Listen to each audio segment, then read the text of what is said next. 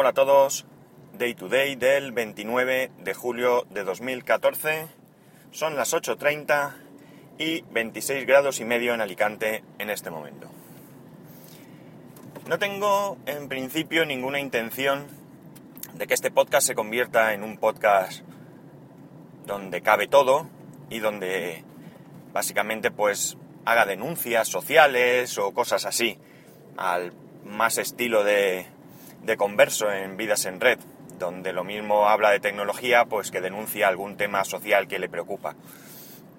Eh, mi intención principal era que este podcast fuese pues otro más de tecnología, porque es lo que me gusta y es de lo que prácticamente pues paso el día o el rato que tengo libre eh, mirando, vamos. Mm, pero hay cosas que, que, no, que no puedo dejar pasar por alto. No voy a hablar ni de religión, ni de política, porque creo que estas son cosas personales que cada uno debe tomar las, pues el camino que le parezca adecuado, respetando a los demás. Se puede uno expresar, por supuesto, no, en principio pues no es mi caso. Yo pues me lo guardo para mí, tampoco es que oculte mis, ni mi posición religiosa ni política, pero pues tampoco lo voy divulgando. Y respeto a todo el mundo. Pero como decía, hay cosas que debo, que debo denunciar. Y todo esto viene a partir de un, una imagen que ha circulado estos días atrás y que he visto en la que se comparaban tres medios escritos, tres periódicos, con dos noticias. Una se, se, ubicaba a la izquierda y otra a la derecha, comparándolas, en las que en, una, en la parte de la izquierda salía el, titular de mmm, la muerte, bueno, en este caso eh, ponía eh, tres adolescentes israelíes son asesinados y a la derecha ponía cuatro niños palestinos mueren. Y la denuncia venía a ser eh, la diferenciación que se hacía entre unos y otros. Podríamos debatir si estaban bien redactadas o no, pero no, no es esa la cuestión, porque aquí nos, nos iríamos a, a, a, lo que trato de, de quejarme o mejor dicho, a lo que me quejo, y es que se hacía hincapié a la forma y no al fondo del asunto. A mí me da igual realmente cómo se ponga la noticia, porque en definitiva al final es que hay niños que mueren. Y eso me duele mucho. Es algo con, con lo que me cuesta vivir. Eh, unos mueren eh, por las, no sé, por los misiles, por los, lo que sea de, de, de unos gobiernos. Otros niños mueren por, por los actos terroristas de otros. Hay niños que mueren de enfermedad. Hay niños que mueren de hambre. Hay muertes que no podemos evitar. Lamentablemente, contra la enfermedad a veces poco o nada se puede hacer. Pero hay muchas muertes, miles, si no millones, que sí que podemos evitar, que son las muertes violentas, que son eh, las muertes por, por falta de alimentos, y eso sí que está en manos de todos. ¿Y qué podemos hacer? ¿Podemos hacer poco? No, ¿qué va? Podemos hacer mucho. Porque si tú realmente miramos, eh, vacunar a unos niños cuesta muy poco dinero cuesta muy poco dinero en los países donde, donde tienen eh, estos problemas de salud. Aquí llevas a tu hijo a, vacunar y te cascan 70 euros por una vacuna. Pero en esos países yo he leído noticias a veces de que con un euro vacunan incluso a varios niños. Eh,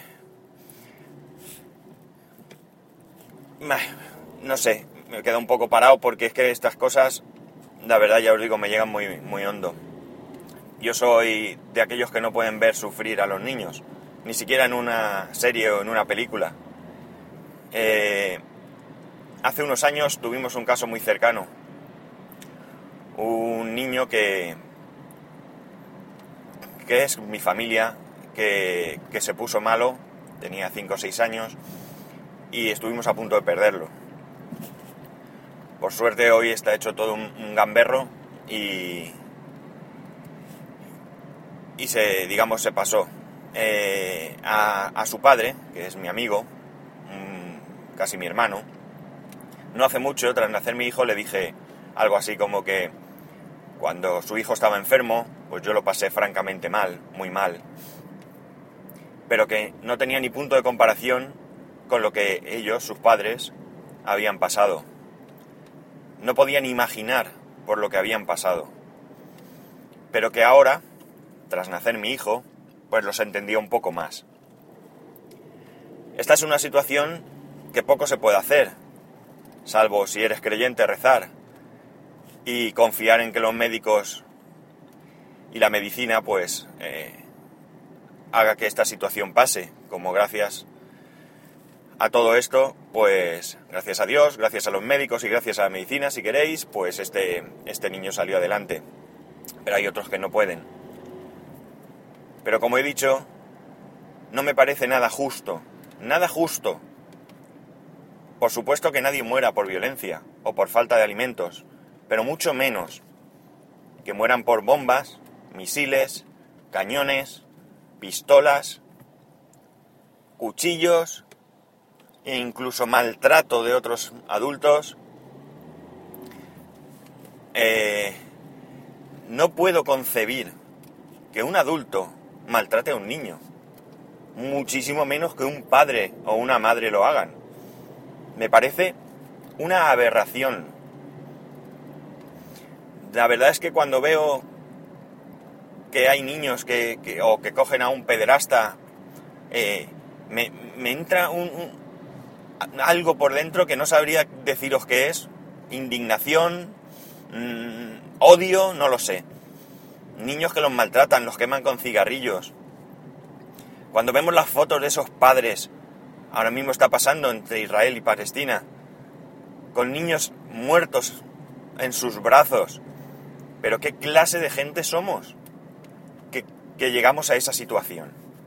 Está claro que todos tenemos unas ideas, y que todos queremos defender pues nuestra situación, nuestra, no sé, ¿por qué no? Nuestro territorio, lo que queráis. Pero llegar a eso no tiene sentido. Para mí no lo tiene.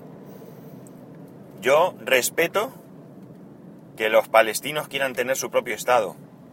No entro a valorar si, si pienso que tengan o no tengan derecho.